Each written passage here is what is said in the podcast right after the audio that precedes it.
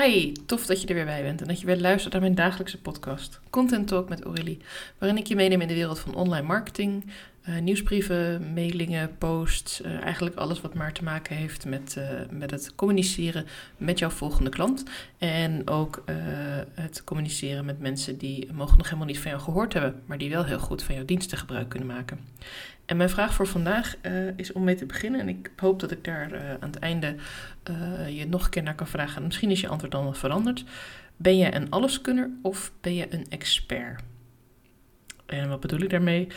Heb jij uh, de keuze in jouw vak om heel veel verschillende dingen te kunnen doen? Kun jij heel veel verschillende taken oppakken? Kun jij uh, je eigen klanten uh, aanspreken? Kun jij eigen teksten schrijven? Kun je je podcast maken en editen? Je website bijhouden? misschien ook nog eens in je eigen bedrijf de HR, de administratie, de financiën. misschien heb je, werk je ook samen met andere freelancers of heb je zelfs iemand in dienst of werk je met een VA. Kortom, uh, doe je alles zelf of kun je ook dingen uitbesteden zoals aan die VA? Kun je die ook bijvoorbeeld dingen laten uitwerken voor jou? Of uh, heb je bepaalde keuzes gemaakt binnen jouw bedrijf uh, waardoor je meer kunt focussen op je eigen expertstatus? En natuurlijk kun je al die andere dingen ook wel.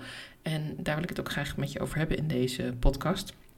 Want op het moment dat je namelijk begint, moet je eigenlijk wel een beetje de alleskunner zijn. Wanneer je nou begint met je bedrijf, ja, dan is er niemand uh, die op dat moment nog, tenminste in de meeste gevallen, kun je dan nog niet betalen dat een ander je afspraken bijhoudt, dat een ander je teksten schrijft, dat iemand anders dingen voor je edit of opmaakt, of hoe je het dan ook maar wil zien. In het begin uh, is het een beetje houtje touwtje naar elkaar knopen. En dan gaat het ook heel erg om om je eigen persoonlijke brand neer te zetten. Om aan je klanten te laten zien dat jij er bent en wat jij kunt. Maar nu je wat aan het groeien bent en nu je dus ook uh, ja, meer geld verdient, meer klanten kunt helpen, uh, je bedrijf is aan het groeien, je bent met name aan het groeien, ja, dan merk je ook dat de dingen die kun je wel, maar je mag ook keuzes gaan maken in wat je echt leuk vindt en waar je echt goed in bent. Want iets kunnen of iets leuk vinden, ik zie dat zo, ik kan prima auto rijden, ik kan ook prima s'avonds auto rijden, ik kan ook lange stukken rijden, het maakt me allemaal niet zoveel uit, het lukt allemaal wel, maar ik vind het niet leuk. Ik merk me heel erg irriteer aan andere weggebruikers en dat ik daardoor ook niet altijd de leukste chauffeur ben als er mensen bij mij in de auto zitten. Want ik vind het gewoon heel erg lastig om, uh, zeker als andere mensen in de auto zitten, want dan moet ik namelijk verplicht meepraten. Klinkt een beetje erg, maar ja, uh, dan vind ik het gewoon lastig. Het liefst zit ik ook in mijn eentje in de auto, en dan kan ik lekker een podcast van iemand aanzetten en gewoon een verhaal luisteren ondertussen op de weg letten. En dan gaat het altijd een stuk beter dan wanneer mensen, uh, ja, weet ik veel, spelletjes de kleur de kleur met mijn kinderen moet doen of zo. Nou goed, je kent het wel, de, je, van die korte gesprekjes, korte afstanden. Dan, dat, daar heb ik gewoon eigenlijk niks mee. En dan zou ik eigenlijk gewoon het liefst willen dat iemand anders kon rijden. Maar goed, dat is nu helemaal niet zo. Dus dat is een van die dingen waarvan ik denk, ja, uh, ik probeer het wel een beetje te vermijden uh, als het even kan. Uh, soms ook gewoon de OV te nemen als dat makkelijker is. zo binnen Almere natuurlijk gewoon de fiets. Maar toch, ja, je zal er af en toe aan moeten geloven. En dan tot ik daar echt minister-president ben met mijn eigen chauffeur, grapje, zal ik toch zelf moeten blijven autorijden. Maar er zijn ook dingen die ik wel aan anderen over kan laten. Zo frustreer ik me al een tijdje over mijn website. Ik heb verschillende dingen geprobeerd om wat, ja, wat mooier uit te laten zien. wat dingen strakker te krijgen. Ik heb ook wat training gevolgd erin, advies gevraagd aan mensen die dat echt als fulltime baan doen. En op een gegeven moment ben ik nu tot de conclusie gekomen dat een van de dingen die ik dit jaar wil gaan uitbesteden is mijn website.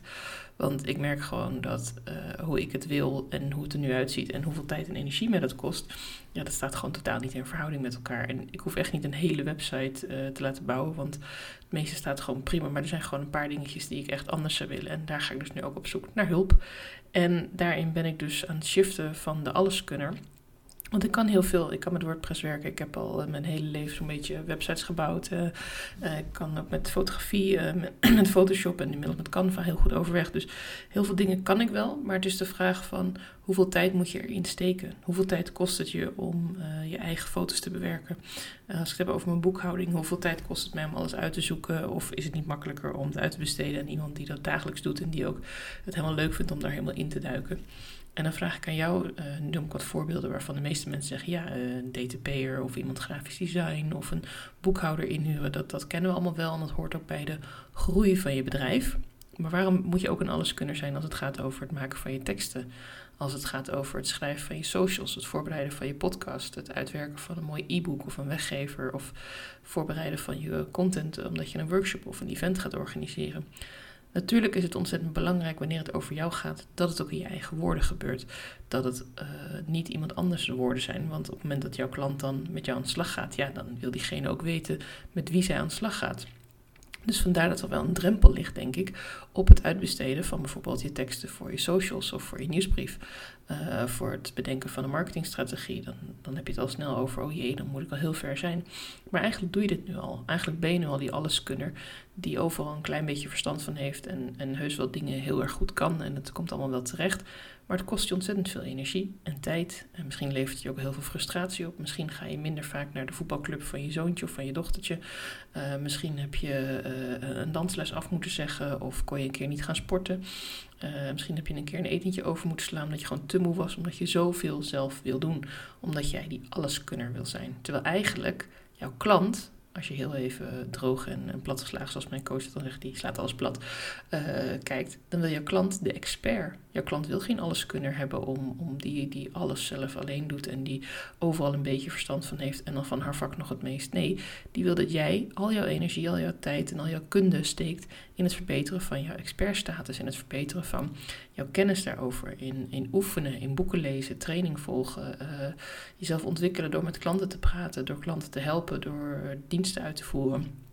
Dat is waar mensen uiteindelijk jou voor willen hebben, omdat jij de expert bent. En als jij maar alleskunner wil blijven zijn, kun je dan ook echt tegelijkertijd de expert zijn. Nou, ik heb heel lang gedacht dat ik als alleskunner meer waarde kon hebben voor mensen dan als expert, maar ik begin er nu een beetje van terug te komen. Dus ook daarin mag je keuzes maken tijdens je carrière of tijdens je werk of in je leven, waar je op een gegeven moment van denkt van hé, hey, deze keuze past me eigenlijk niet meer. Dit jasje is een beetje te strak geworden.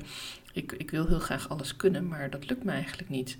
En uiteindelijk kan ik zeggen, ja, het lukt me allemaal wel, want er staat een website en uh, ik, ik, maak elke dag een podcast en ik doe verschillende dingen, een nieuwsbrief, maar het is uh, op bepaalde punten niet altijd even goed. Als je kijkt naar mijn administratie, dat zijn echt dingen waar ik één keer in de zoveel tijd voor ga zitten en dan heel veel tijd in investeer, omdat ik dus niet uh, bepaalde acties elke week netjes terug laat komen. Omdat ik niet alles overal induik in elke nieuwsbrief die ik van verschillende uh, accountants, boekhouding en de KVK allemaal krijg over hoe het allemaal moet werken en wat er allemaal mogelijk is.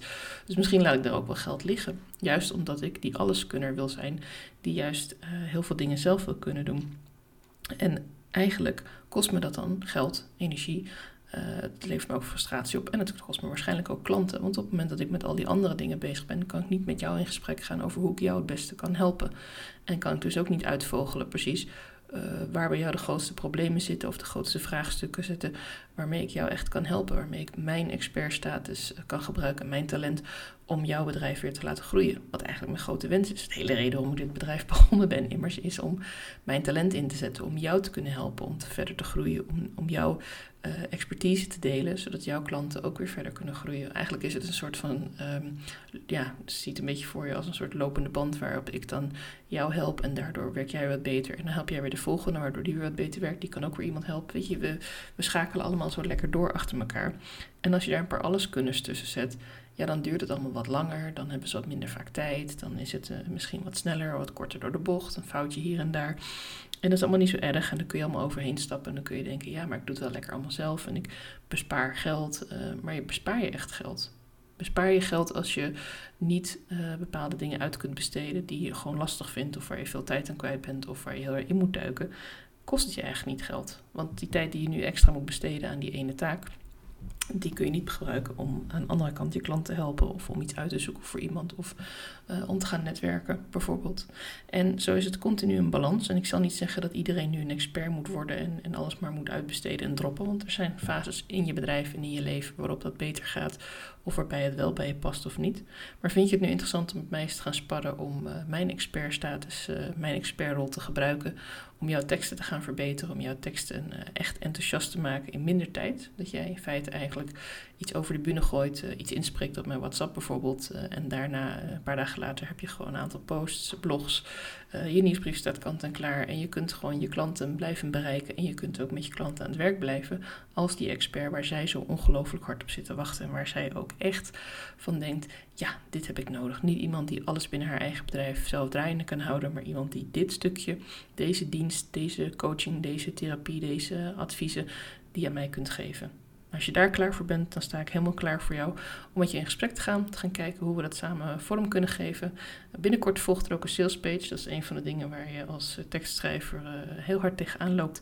Is dat ik mijn eigen tekst eh, honderd keer moeilijker vind dan die van jou. Die van jou, dat, dat glijdt zo uit mijn vingers. Dat, dat typ ik zo weg. En dat is allemaal geen enkel probleem. Dat vind ik hartstikke leuk. En ik duik er helemaal in. En ik kan er echt van genieten om dan die, die woorden helemaal scherp te krijgen. En ook leuke feedback te krijgen. Van ja, dit is inderdaad precies wat ik wilde zeggen. Maar voor mezelf is dat nog ietsje moeilijker.